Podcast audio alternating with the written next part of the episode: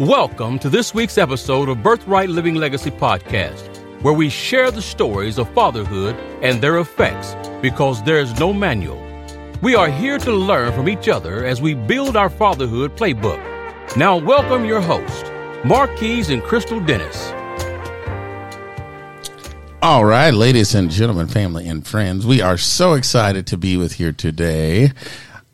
As always, my favorite part of the day is just being able to introduce the one, the only, my uh, better half, and uh, you know the uh, the reason for the season, Miss Crystal Dennis. oh, ladies and gentlemen, give it up!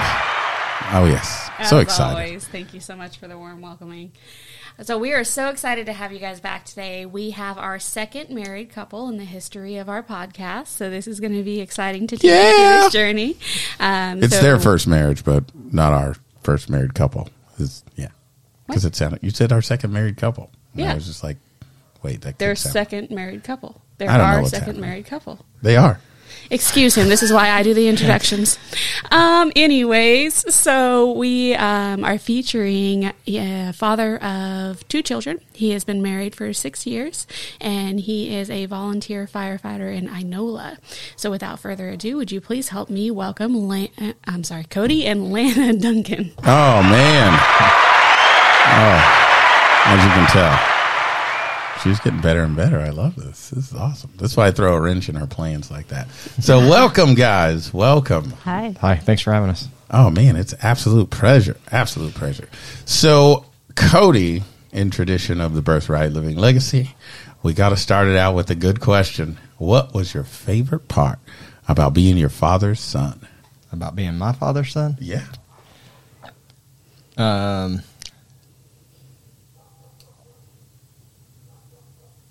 well, I learned a a hard work ethic from him, and I've learned a lot about everything that I do as far as every day to make a living. So, um, Well, you know, we we understand. We understand.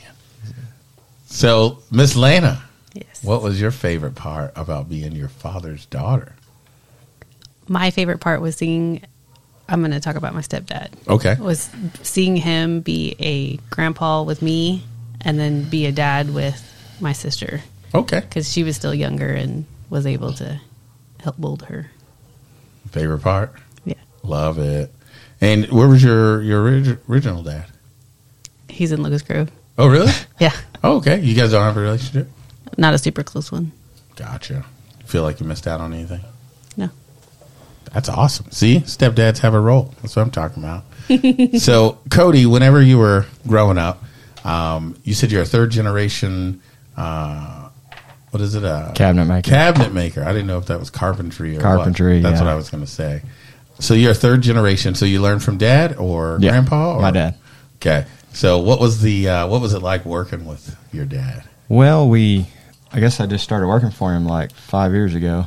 Oh, okay. Um, he wanted me to go pave my way um, and then come back if I wanted to come back. And I had to wait for some people to quit, and they had an opening, so I went back and been working for him the last five years. So Oh, so you didn't grow up like having to do no, like the me and my me and my dad didn't have that kind of work together relationship back then. We both kind of mellowed out as we've gotten older, I got and you. we can we worked well together now. So So, how would you say that he impressed the work ethic on you as you were growing up? If you didn't work side by side, was it just something you got to witness, or yeah, I mean, lead by example, right? And yeah? he worked very hard to give us the things that we had growing up. So. Oh, that's great. Nice. Love it. Love it. And so you are a, uh, a father now, right? Yep. Nice. So tell us about that. What's your favorite part about being a dad now? Um, my favorite part about being a dad is just like you know getting to see them grow up and teaching my daughter what how she should be treated and seeing you know trying to uh, trying to teach my son to just the difference between uh, yes and no right now. But uh, How old is he? he's three, nice. Daughter? uh, she's ten. Okay. Nice. The difference between yes and no, so everything is yes in his Yeah. mind Well, currently. yes. Well, he doesn't But- understand. yeah, now. he doesn't understand though. Oh, okay, From okay. his meningitis. So Oh, Oh, okay, okay. really? yeah. Yeah, Gotcha. The neurologist said that he doesn't have a his brain damage has caused it where he doesn't have the concept of no. Really? Wow. Yeah. That's I've never even heard of that. I know, me either. I was thinking he was just asking all the right questions, like ice cream, no ice cream. I, I was thinking he's got the the pool already of the Oh, you like he's know, spoiled. the smoozer. Yeah. No, he is spoiled, but Yes. Wow. So we're going to get definitely into that story because uh, one of the interesting dynamics that brought these uh, this wonderful couple on is they have a journey of parenting through a tragedy, um, uh, just kind of a life example of what was going on with their son uh, being diagnosed with meningitis and what what else was it? He has a CHD. He was born a heart baby. Okay. so he had open heart surgery when he was three months old. Oh, wow. Wow. And then at 15 months is when he had meningitis. Yeah. Wow. So start us from the beginning of the journey of okay, so you're pregnant. You're did you have um, did you have like uh, the full nine month term, or did it did he come early or Um, everything in the pregnancy was fine. Like every trucking along, we did the anatomy scan, no problems. At 30 weeks, I had one high blood pressure and protein in my urine, and because my history with our daughter, I had preeclampsia then, and so that immediately put me at bed rest and weekly visits. We had to go get ultrasounds, and then week 35, they discovered that his heart was bigger on one side than the other, and so then we got week 36 we went to oklahoma city found out it was a heart defect and um, delivered at 37 and 2 because my preeclampsia with a heart baby they want you to be as close to full term as you can but with my preeclampsia it was dangerous to keep him in longer and so the the compromise was 37 and 2 for those of us that are not on the doctor's level? What is preeclampsia? that's high blood pressure in pregnancy it's, Really? it's like your my body was rejecting the baby and it causes your like your liver enzymes can go crazy it can you can literally die from it if you keep the baby in too long Oh, wow. Yeah. I've never heard of that preeclampsia. Mm-hmm. Why don't they just call it? High blood pressure Yeah. i, I don't know Did- so did they? Is there like a cause for that, or? no it's just my body's reaction to the pregnancy And you said you had this with your daughter as well. Mm-hmm. yeah she was born at 37 and 2 also What does that mean? 37 weeks and 2 days Oh, okay. Yeah. I, you know, I don't. out of 40 you just got to give me the, the, the years. At zero years, she got the thing. Well, Because I, yeah, like- 37 weeks isn't quite a year. that's what I said. Under a year. Oh wait, that's like two years. No. Weeks? Oh, honey? seven 37 weeks. weeks. 37 weeks. I was counting. Pregnancy months. Two weeks in a year. I was counting prison months. You got thirty six months. a whole different world That's a whole other world. Nobody wants to be pregnant for over a year. They should. nine months is debatable No, no, no. I think we should go. We should. Oh, and we lost everything. I don't know if it's me, but I can't hear nothing. No, we can still hear. Or I oh, can. you I can still hear you. I can't hear I can- anything. Okay. Oh, Move okay. your move your mic. This. Well, there we go. Oh wow, yeah. So I can hear you now. Um, but anyway, um, so I was going to say us men should get together and vote. We should extend pregnancies. No. That's I'm out. That's what we should do. Make them shorter. Yeah, two As weeks. long as Yeah. there's a shot that you can also take that then makes you feel every month's symptoms, then I- I'm down. there you go Can now you, we're talking can you tell her? Do we not feel the symptoms? Oh, we do. Oh, we Yeah. feel it. He did Yeah, They're just different symptoms. he was building Yeah. our house when i was pregnant yeah, you don't think that's a symptom? not. That is a symptom. That was an outlet. No. Yeah. that was his She wanted a house before the baby, and I tried, but we didn't quite make it happen. So Yeah. I would have got her a room. here's here's your room. All right. So all right. So we're in the preeclampsia uh, stages, and of course, you're probably. Um, well, I don't want to think for you, but in my mind, I would think since you had this happen before, you're probably like, okay, no big deal. You know, let's just go into precaution. How did this affect you as far as whenever um, this verdict or whenever this happened? Did it have any adverse effect for you, Cody, as a father? Um, well, the first like when we she got preeclampsia, obviously we went to the hospital and stayed a couple days, and we're like, okay, well, you know, it all leveled back out, and she was fine. So we're like, okay, well, this will be okay. We'll just be monitored. Then they found out about the heart condition, and it was just like a whirlwind of here we go. I mean, it just was just one thing after another, and um, because we had to meet with the specialist, the OB specialist. yeah, the OB specialist, and then she's like, "Y'all need to go to Oklahoma City immediately." And So, which that was scary. Then we found out about um, he had the, his transposition of the great arteries, which was what was wrong. It was his uh, his heart was built backwards on the top side. Um, Anyway, then they're basically said that we had to come on December 22nd to the hospital, and they tried to induce her on Christmas Day, but she wasn't having that. So I don't blame you. That's good. I didn't want a cri- like a December baby or a redhead, and I ended up with both. Oh. A redhead? God has jokes, yeah. Why is a redhead? Well, the mailman I just didn't. I just didn't want a redheaded.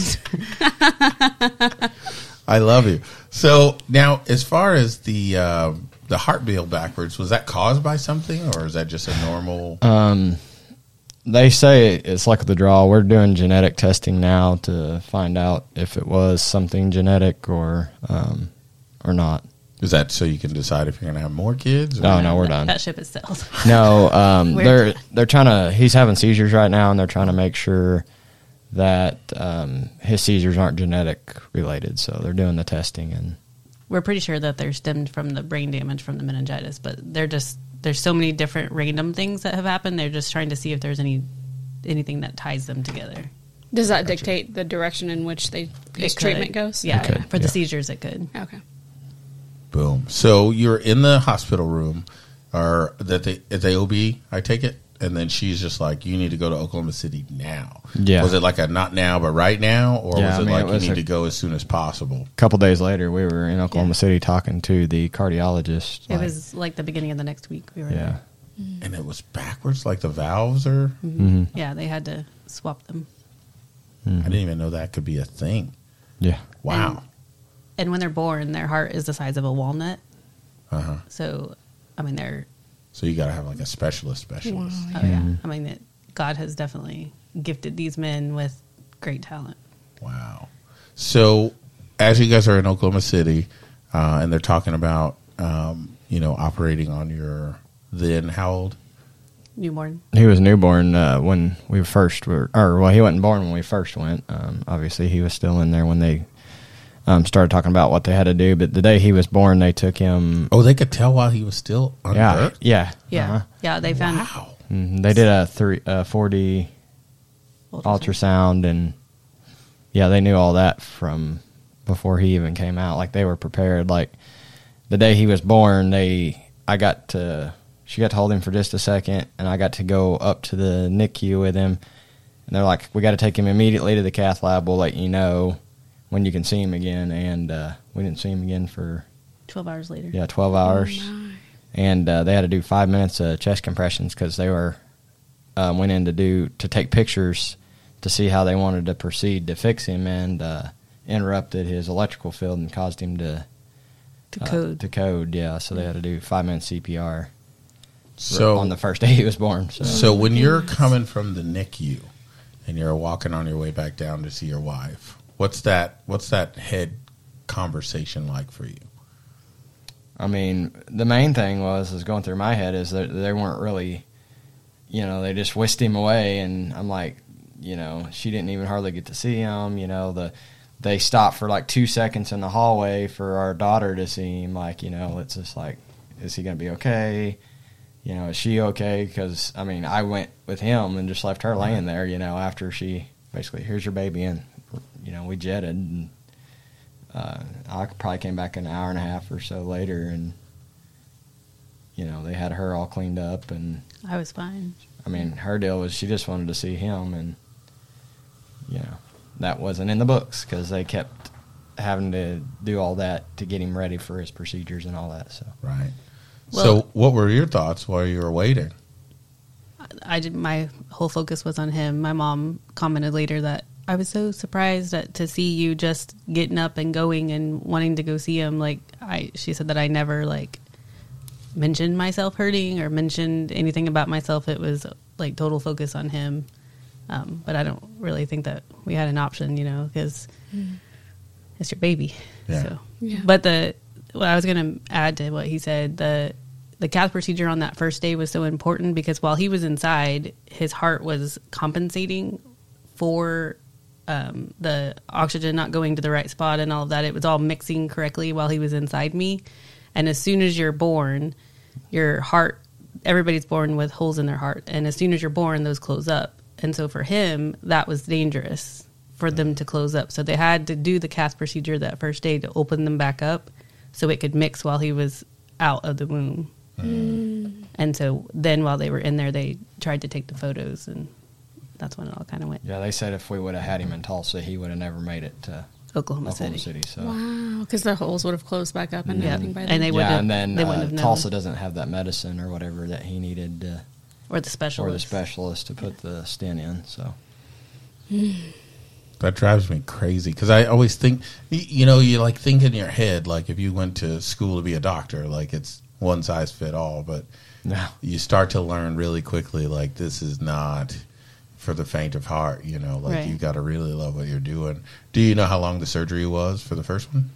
the cath procedure. Yeah. Oh, uh, like I said, he was gone for before we got to see him again was 12 hours. We don't know exactly what happened in that 12 hours. Um, They had trouble doing his PICC lines first was the first Yeah. problem, and they kept postponing us being able to see him. We were supposed to be able to see him before the cath procedure, and then I guess it with his anatomy and his veins and stuff, they they just couldn't get a good PICC line fast enough, and then it, he became, I guess, critical, Yeah. and so they had to rush him to the cath procedure. So did they did they nurse him or do they feed him through a tube? Like how does that happen? Well, they didn't hours? at first. no, No, he just didn't get nothing at first. Uh, Yeah. Fluid, Wow. IV fluids. Um, and then he was on IV fluids for several days before then they started a feeding tube first. Um, and then, uh, well, and he's he was uh, he was sedated for a little bit too, yeah, yeah, he was sedated for a couple. and intubated, Yeah. and then extubated, and We've been down that roller, roller coaster multiple times.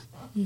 So as I'm thinking as a husband, um, you know, with a pregnant wife, uh, we're roughly, you know, about that time uh, to where we're having birth. You know, of course, looking at it after the fact, it's a lot different. You know, you guys can be a lot more calm. But what was the conversation that you were having as far as trying to encourage or to help your wife through that time, or or what was the conversation between you two like? I mean, my main thing through the whole thing was just being the rock and staying strong, just to be her support and for our daughter and um, be there emotionally later type of thing. you know, Yeah. I was I was there just making sure she didn't go downhill or anything like that. You know, So, what do you say in those moments? Is it just be there? I'm gonna be honest with you, I don't even remember what I said. You know what I'm saying? Yeah, it was It was a lot of we'll. it was both we'll both get of through us. it. Yeah, It'll be okay. He's mm-hmm. tough. Well, you know. we, I mean, when you're focused on your child is going to live or not live, you really, I guess you're you, you don't really think about the needs of you know, we were both focused on him. You know? Right.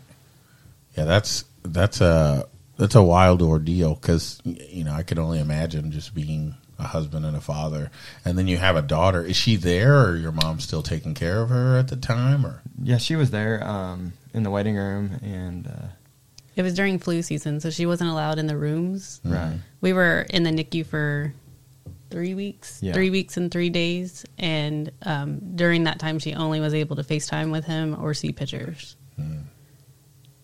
and you guys didn't work, didn't anything the whole time? um, not while he was in the NICU. We were both pretty much there. Then our daughter, she was kind of bounced back, you know, families' houses here and there, and Well, yeah, because I was on maternity leave at that point, so Okay. I just could stay in Oklahoma City. I think you you worked a little bit towards the end. Yeah, toward the end of the NICU, I would go home and work a couple days and come back. And And for those of you that don't uh, live here in Oklahoma, uh, so this is about an hour and a half drive away from where you guys live, uh, going back and forth to Oklahoma City. Um, so when you guys when you guys originally had your plans to have your child, it was going to be here locally Right, um, St. Francis. at St. Francis, and then now you're at a completely different facility in a completely different new area. Um, you know, and family and friends, they have to make a full, firm decision. Like we're going to see you. Uh, then they have hotels and all those kinds of things because you can't. Well, I mean, you can just drive back, but just to kind of give you guys a um, a full scope of some of the other details that you you might be missing. Uh, for those of us that live here, we understand, but um, when you go from you know being locally somewhere from 10 to 15 minute drive to now it's an hour and a half like going home is a full decision you know for him to decide to go you know i'm going to go to work or whatever the case may be um, that's a that's a at least three hour round trip if you just touch tulsa and turn around and go back Right. And we live 30 minutes away from Tulsa, so it's yeah, it's a full about two, two hours. two hours from our Oh, house, wow. from our front door to the hospital's almost two hours. So, um, but I mean, not to promote anything on here, but we are thankful for the Ronald McDonald House. I mean, That's Oh, where we amen. live. yeah, yeah, we lived there for for a while, um, and they were great and accommodating, and that's a, that's a great organization. It's it's an organization that I support, but for those of us that that don't know what that is, could you please do a small plug for the Ronald McDonald and explain how vital or how much of a play that played into it? Um, the the Ronald McDonald House um, is like they when we first went, like they have a wing of the hospital. They have rooms, um, and they give the family um, a room, a bed to sleep in, their own bathroom. Um, they have laundry facilities that you can do your laundry. There's a kitchen. There's a kitchen. They um, a lot of like churches and other organizations provide meals that they donate um, for you to eat, and um, it's a, it's just really great thing. And then the second time we went down, they were actually doing a remodel on because they had an on-campus Ronald McDonald House and an off-campus Ronald McDonald House, and we um, were fortunate enough. We thought we were gonna have to stay in the off-campus one, which where they had curfews. You had to be back in the gates because it was kind of on a shady part of town. So you had to be back in the gate by like eight o'clock, and you couldn't leave until like eight o'clock in the morning. And um, we got transferred to the hospital because we're like, that's not going to work for us because we're going to be going back and forth to see him. Um, but the second time we went down uh, down for his open heart surgery, they were remodeling the off-campus one, so we actually they actually put us up in a hotel room for the whole entire. Wow. Um, It was a super nice hotel too. So, Yeah, I'm super grateful for the Ronald McDonald House. I didn't really know what it was for. Um, and then on our previous job that I had, we had to deliver the clothes. Um, the uh, we we delivered the blankets, and then I went to the facility and asked for a tour. And then I was like, "Oh wow!" You know, in my mind, when you say Ronald McDonald House, I'm thinking there's a place to go eat hamburgers for kids, and Right. you know, something like, Like a playground. Yeah, like a playground. I had no idea that it was to help families. Um, so if you guys are ever in a situation like this where you have a, uh, is it, is there an age limit on the child? No, I don't think so. I think if uh, it's got to be more than 24 hours that they're going to be in the facility, and I think you can apply. I mean, there is like if they they do do like take everything into account, or you have to live X amount of miles away. All right. Um, you ha- like I said, I think it's got to be two days or more that you're going to. I mean, they do have rules and limitations. Oh limitations. yeah, absolutely. And a heart in Oklahoma City, our heart baby took precedence over someone Right. that just had a leg procedure or something like that. So Right, like a, yeah, the that's a- severity, they knew that his his case was so severe that we would be there long term. Yeah. Yeah, okay. and and like if anybody wants to give back and they don't really advertise it but you can tell ask any mcdonald's if you're buying your cheeseburger or whatever to round up to Yeah. donate to the ronald mcdonald house we always do that i mean it's the least we can do they gave us a place to stay um, Yeah. that whole time so Man, that that breaks my heart, like in a happy, good way, um, because you know a lot of people don't know that that's what that's for, because they hopefully never have to use it. But for those of you that have had to, um, that's a huge benefit to be able to know that that's one less thing that you have to worry about. Especially, you know, you have a child in, in critical condition, you're you know already missing work for whatever reason, whether it be um, you know pregnancy leave or you just you know stress out and you can't go to work. Um, it's good to know that you have a place to go uh, where people are caring enough to be able to you know do that thing. So I support the Ronald McDonald House with all my heart for sure.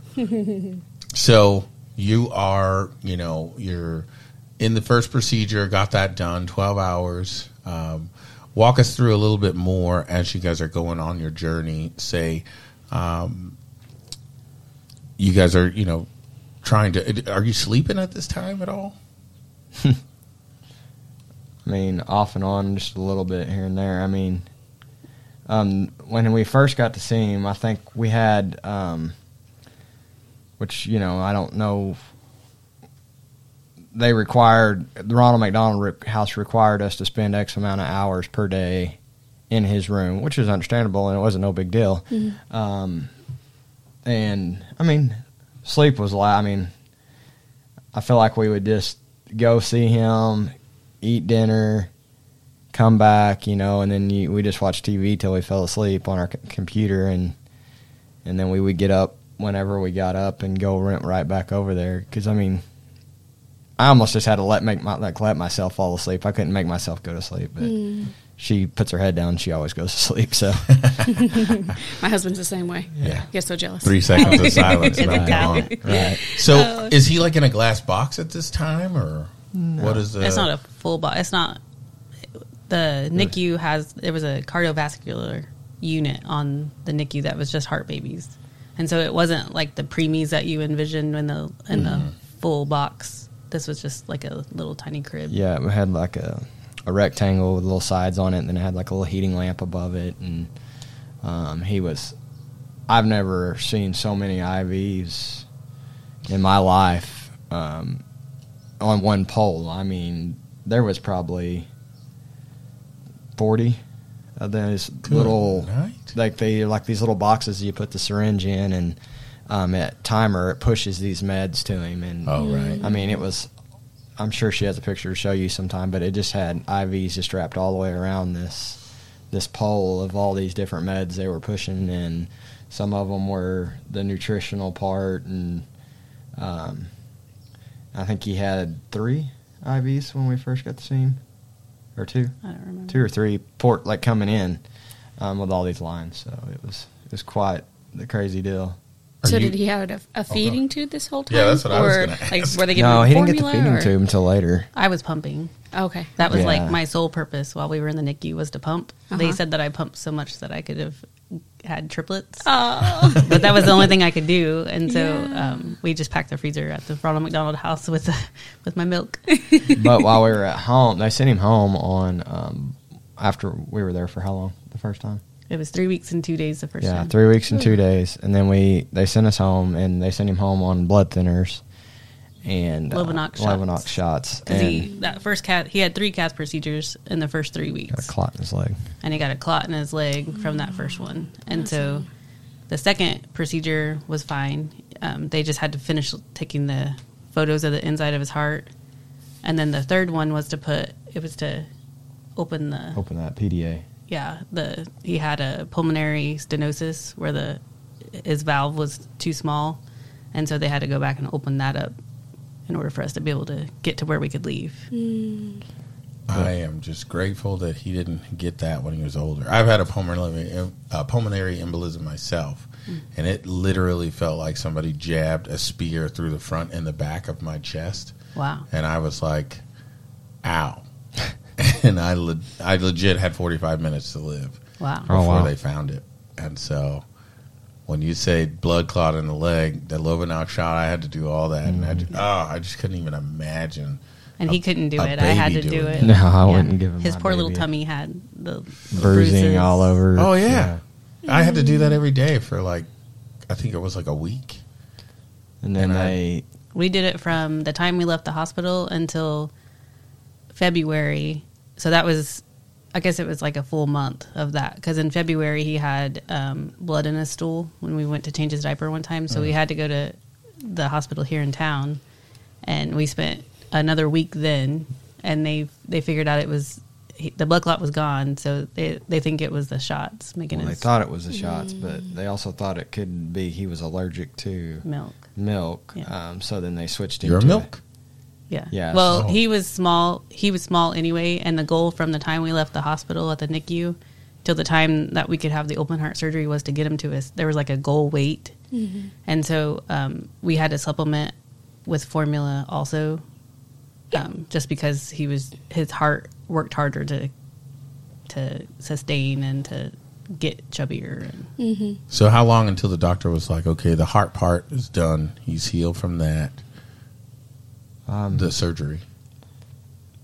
I'd say like a year after he had it, the, sur- the open heart surgery, that they were like, yeah, he's nothing wrong with his heart. I mean, well, March sixth or March seventh was his open heart surgery of nineteen.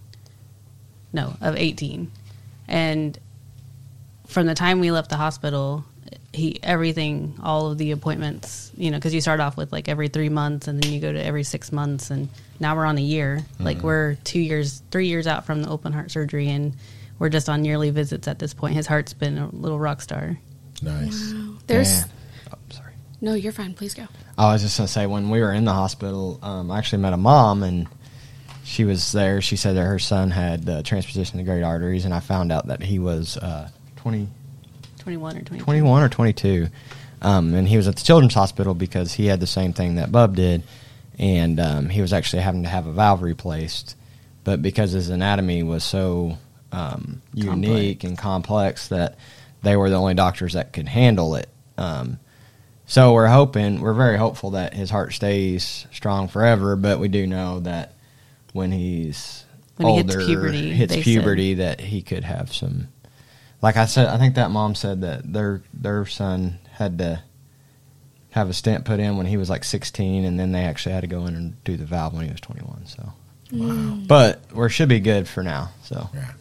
So go ahead. I know you had something to say. yeah, sorry about that. No, no, no, you're fine. I think I was actually jumping ahead. So I. I No, don't- go ahead. Well, I was just going to say there's at some point that he went into an eight day coma. Is that correct? Yes, And was that during the surgeries or? Uh, no, that was a year after the open heart surgery. Okay. February 23rd of 19 is when he had the hour long seizure, and um, he slept for eight days without being sedated. And uh, during that time, we had two spinal taps and found out that it was human herpes virus 6 encephalitis, which is a type of meningitis. And it's super rare. The only way you can get it is either you're born with it or it you can get it during a blood transfusion, which he had to have the year before when he had the open heart surgery and was on ECMO for three days. ECMO. Yeah, that's a life support. After his open heart surgery, or during his open heart surgery, there was a complication. They had snipped part of his valve that they thought was just extra tissue. And so, whenever they tried to take him off the machines, it flooded into the lungs. And so, he, they had to keep him on the life support It for three basically days. bypasses the heart to give it time to heal. It pumps the blood through the bodies. At one point, they cleaned his chest, and we could physically. He when we got to see him, his chest was open with like saran wrap over it. And at one point, they cleaned his chest out, and I could see his heart beating in his chest. It was mm. amazing. Amazing. It was amazing. Like That's what you call that. Okay. is over here about to faint. I, it was. I mean, there's Listen, I've never seen somebody's chest cavity open and it be for a good thing. So well, for me, that just makes my blood curdle. Well, on the on the meningitis, the the what was that doctor? The head. He was the head of the PICU for 25 yeah, years. Yeah, head of the PICU for 25 years, and this is the only second time in that 25 years that he'd seen that type of meningitis. So wow. And they were just guessing. Like he tried to find studies on what's the best medicine to give for this type, and and he he it was just a guess. They had no studies. It's that rare that Wow. there was no. So what did they say to you in this moment? Like, hey, we're thinking about our doing this thing. Do you want us to do it or? No, he said um, at this point we don't know if he. This is the Wednesday. The seizure happened on Saturday. That Wednesday is when we got the spinal tap results back, and he came to us and said, "I don't know why he's still asleep. I don't know if he's ever going to wake up. If at this point, what we need is a, a miracle. So if you're the praying type, now's the time." What? Yeah. All right, Dad. Whew, that's a that's a heavy load yeah, it gets surreal to hear that. yeah. What what goes through the, the the Cody's mind when this is happening? Real life. I mean, I just kind of went into panic mode. Like, well, if there's nothing they can do, I mean, I'm calling everybody. I was calling hospitals in Chicago and tech, like just trying to find somebody to that could give me more answers than what they were doing. Um, I mean, we realized that they there was no more answers, but um, I was just His first reaction was to fix it. yeah, mm-hmm. Yeah. How can I how can I fix this?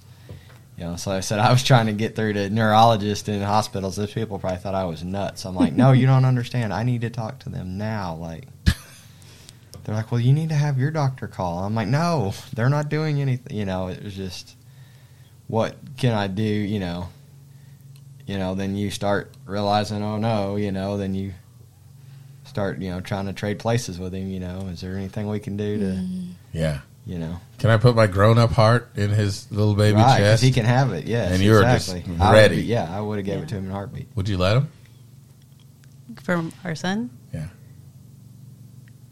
I don't know. That's a That's a so tough that's, a, that's a question. tough question because like I mean, I would. people I always would, people always ask like you know if your wife if it was the baby or your wife what do you do and I was like selfishly I'm like eh, sorry baby I mean Right. you're you're it's good never to really go the husband or the son, yeah uh, I you mean know. you know it's because I to me I don't have that kind of a bond with the baby yet until it's I wouldn't know. right? But she her would. She would give her life for the baby. Yeah, she would, but no, it's not. Right.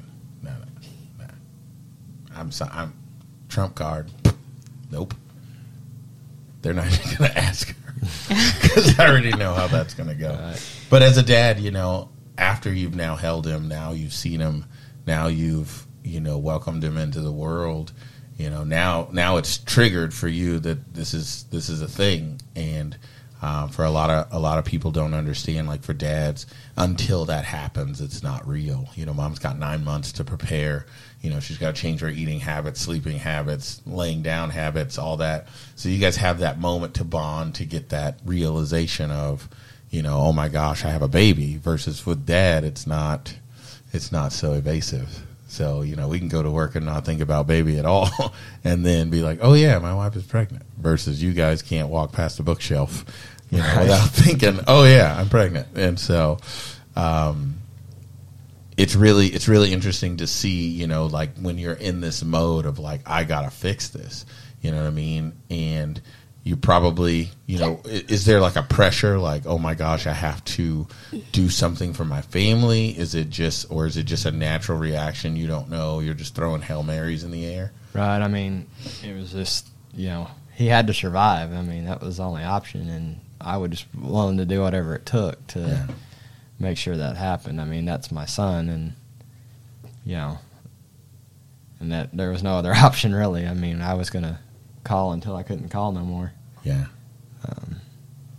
so that brings me to a great question lana what would you say is your favorite part about watching cody as a father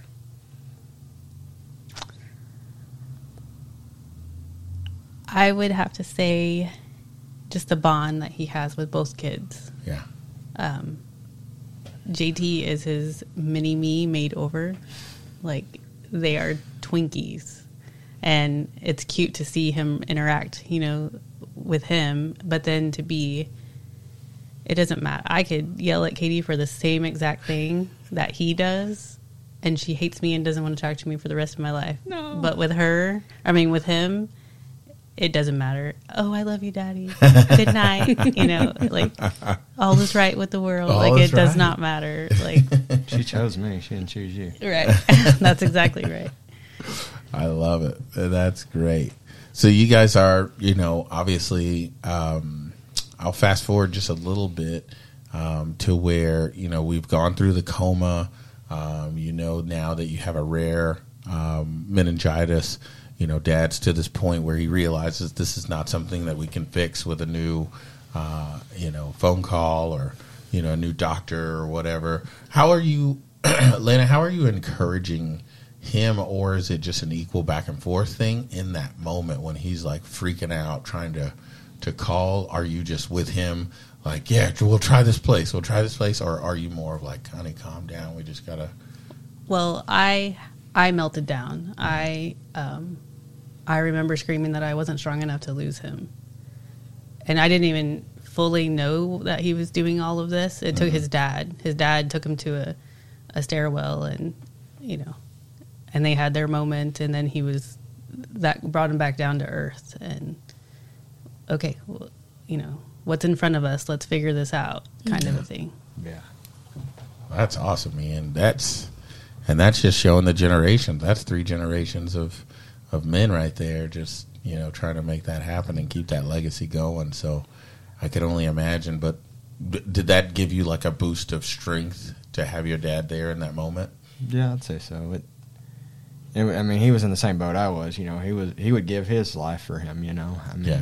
just when you meet, I just it just blows my mind. Like it's, you know, these the where this world's going. Like, you know, he's not perfect, um, but he's perfect in my eyes. You know, Yeah. um, and they, the, the, these states are letting the people choose if they want to keep their baby or not after they're born. It's just it blows my mind. Like, to even think that would be an option. You know, like Yeah. I mean, and this kid, he's the happiest kid you'll ever meet. He may he may not walk perfect and he may not talk perfect yet, but he he he, he lights up a room when he walks in there, don't he? He does, yeah. That's awesome. So let's just make that transition because I don't want to just be on the doom and gloom, Right. Uh, because that, I mean, it's a huge part of his testimony, um, and is yours, uh, Lena and Cody, for your parental roles that you have to play on that. And I appreciate your vulnerability to to come on the show and tell about that because that's a unique fatherhood journey that a lot of people uh, may be suffering from silently. Um, we talked to a dad uh, just last week about a uh, miscarriage, and his perspective was, you know, pretty eye opening. This definitely touched me um, in a place that's, you know, I can't even speak of because these are the things that loom in the back of my head. You know, knowing that, oh my gosh, we're going to have a baby, and any of these things, any of these variables could take place. But so we've we've gotten past, you know, the doom and gloom. He's out of the hospital. Um, how long are you guys out of the hospital? Um, or, or how long did it take till you got out of the hospital? You're at home, starting to do the the family thing. When he finally woke up, he woke up as a 15 months newborn, so he had to relearn everything. Um, the total time in the hospital that time was like five weeks, and um, he came home with a feeding tube again, and um, we he couldn't hold his head up or I mean nothing. He Wow. He literally- motor skills and all. and half of his left side was weaker and it would twitch and so then uh, we we've been going to therapy. He goes to speech therapy physical therapy and occupational therapy twice a week. Um, and he has been for for two years. Uh, well, when we first brought him home, the first week after he was home, he was like um, okay he, not himself, not smiling, um, lots of crying, um, just flopping unconsolable. about. he yeah, was unconsolable which wasn't like him. and we finally um, had to take him back to the emergency room and found out he was actually dehydrated when we took him home. And once I got him rehydrated, he was back to his normal self. So that week was pretty. I was the crazy mom in the hospital. This is not my baby. Like this, this is not like I kept telling yeah, they them. kept saying is the new normal, and we're like, no, it's what- not. That's a brain injury. This is how he is now. And I'm like, that's not my kid, man. Like, something's wrong. And then uh, once we got home, that's when it got worse. And we were like, no, something's not right. And so then we went back. And they were really just adamant, like, no big Yeah. deal. But he kept throwing up. Like, because he had laid there for so long, his stomach had shrunk and um, he just. He, we literally had a newborn. We had to slowly progress him back, but so he had lost a bunch of weight. He, they kept saying if he doesn't gain weight, if he doesn't gain weight, we'll have to put a feeding tube straight into his stomach instead of just the one through his nose. And so they they kept changing his formula and change and well anybody that changes their diet over and over again they get sick and throw up or you know it mm-hmm. takes a while to get to that point and they just weren't listening oh, You're just a mom. You don't know. right You know, you just birthed this kid. You have no idea how his DNA is set up. And honestly, when you spend Can't hear you.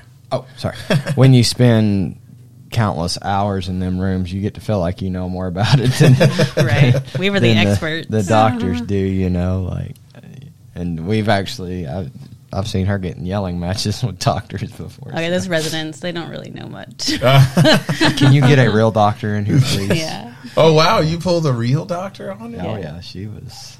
I, I mean they were they were messing with my baby I, hey, I can't Yeah. get in when front we of were Bear. when when he had his open heart surgery, I would stay the week, um, uh, Monday through Thursday, and then I Tuesday w- through Friday. or Tuesday through Friday, and then I would come home work the weekends, and she would come stay the weekends because my job was I worked for my dad, so it wasn't a big deal.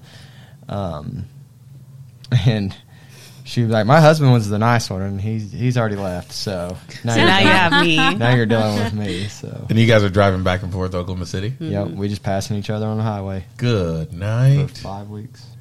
Five mm-hmm. weeks. on top of the added pressure of what you're already going through now you're not mm-hmm. seeing each other and having the time to connect that's a lot Yeah. That speaks volumes of your marriage, man. Because, yikes, this guy. You know, I don't, I don't know how I feel about all that. I'll be like, hey, we got date night tonight. you Well, know? people are always like, "Oh, you guys are so strong," and you know, God picked chose you for this. I'm like, I don't really know that we're that strong. I think we just were along for the ride. I mean, we really didn't have any other option, you know. You don't have any mm-hmm. other choice. I mean, Yeah, that's this. Hey, man, I'm with it. So he's he's doing well now. yeah. Doing well to the point where normal boy, and there's no. Um, he's still having seizures, but they've slowed down quite a bit since they've got his medicine lined out. We're going to go um, have a test done and see where um, the seizures are coming from, and possibly talk about um, having a surgery to remove part of his brain that's causing the seizures.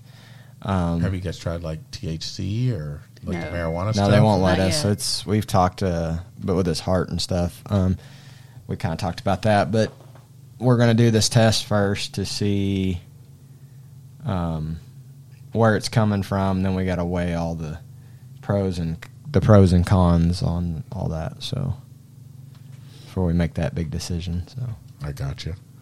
Well, dig it. Well, I appreciate strongly you guys taking the time to come and talk to us, man. This is this has been transformative for me because it definitely put me in a different place. Um, We didn't even get to talk about the adoption. I know, right? I mean, we This you know is why he said there has to be a part two. Oh yeah, there's definitely going to have to be a part two because, like, I, I I think people think that when they come on these shows, like, there's like some kind of script, and you're just like, oh, we'll touch everything. But it's like when you're in the moment, like, you know, that richness that you guys were discussing of the raw uh, thought processes. You know, I'm watching you guys' eyes like well up a little bit, a little when you're talking about some of these subjects, and it's like, yikes! I couldn't even imagine. You know what I mean? What that would be like, and then to know it's like, ah, don't do it. You know, because I don't know. I don't know if I can do it. So There's so much power in the journey and the testimony alone. You know, as much as we want to cover everything in one setting, we're just like, this is where it is. You know, wherever it goes, this is where we need to be. This is what needs to be heard. You know, there's so many out there who are going through something similar who don't know is it okay to talk about it or you know whatever whatever the scenario may be or even just for us for expecting parents like these are realities you know what i mean so these are conversations that need to be had because this is support that is i'm sure there are support groups but not everybody is keen for that you know what i mean so when you're here you're part of a community you're trying to learn grow and develop whether you're taking away this is how i support another or hey look we're going through this and this couple made it. They couldn't even see each other for five weeks. We can push through you know whatever the power of the testimony that you guys just bared witness to that went out. You know what i mean? And so um, i just yeah i just want to echo what my husband said and thank you so much for being here for being vulnerable for sharing your story. It has been such a beautiful journey to just be able to hear um, and and to see you two here together you know smiling and and just living life and Thank you. we couldn't have done it with just each other. I mean, we leaned on our family and our community a whole bunch. They all were there for us, and um, monetarily, emotionally. I mean, there's people we don't even know that's like, "Hey, you're JT's dad, aren't you?" You know, like He's I mean, so many. people that I don't even know who you are, but yes, that is my son. um, like I said, we couldn't have done it without them. They um, raised a bunch of money to help pay medical costs and us going back and forth where we didn't have to worry about it. And uh, like I said, we couldn't have done it without our family for sure. So I feel like if you don't have that support group and you think that this is, you know, if you get this diagnosis that you're going to have some kind of issue, you need to find that support group because doing it on your own, you're not going to be able to. So. So before we go into the father, the private fatherhood group, Lana, any lasting words for us? No, I don't think so. and I just want to give credit where credit's due. Lana is the reason that I ever came up with the term jerk face. So just so you guys Such know, a random plug. I'm like just a hundred years ago. Look, I'm just going to throw that out there in case I make it famous. You know, I, I you heard it here. She she was the reason. That for is that. true. Uh, honey, you got anything that you want to uh, bless us with before we depart? No, I do not. It's been been wonderful to have both of you, and uh, we'll venture downstairs and let the guys do their part so they can bless the men in the private group. Okay. All right. Well, Birthright Living Legacy needs your help. As we are on a mission to help fathers who are needing to overcome obstacles to see their children. We are preparing to provide curriculum, counseling, and family law assistance for any of our fathers. We will also have many fun events to participate in with their children as we build a fatherhood community.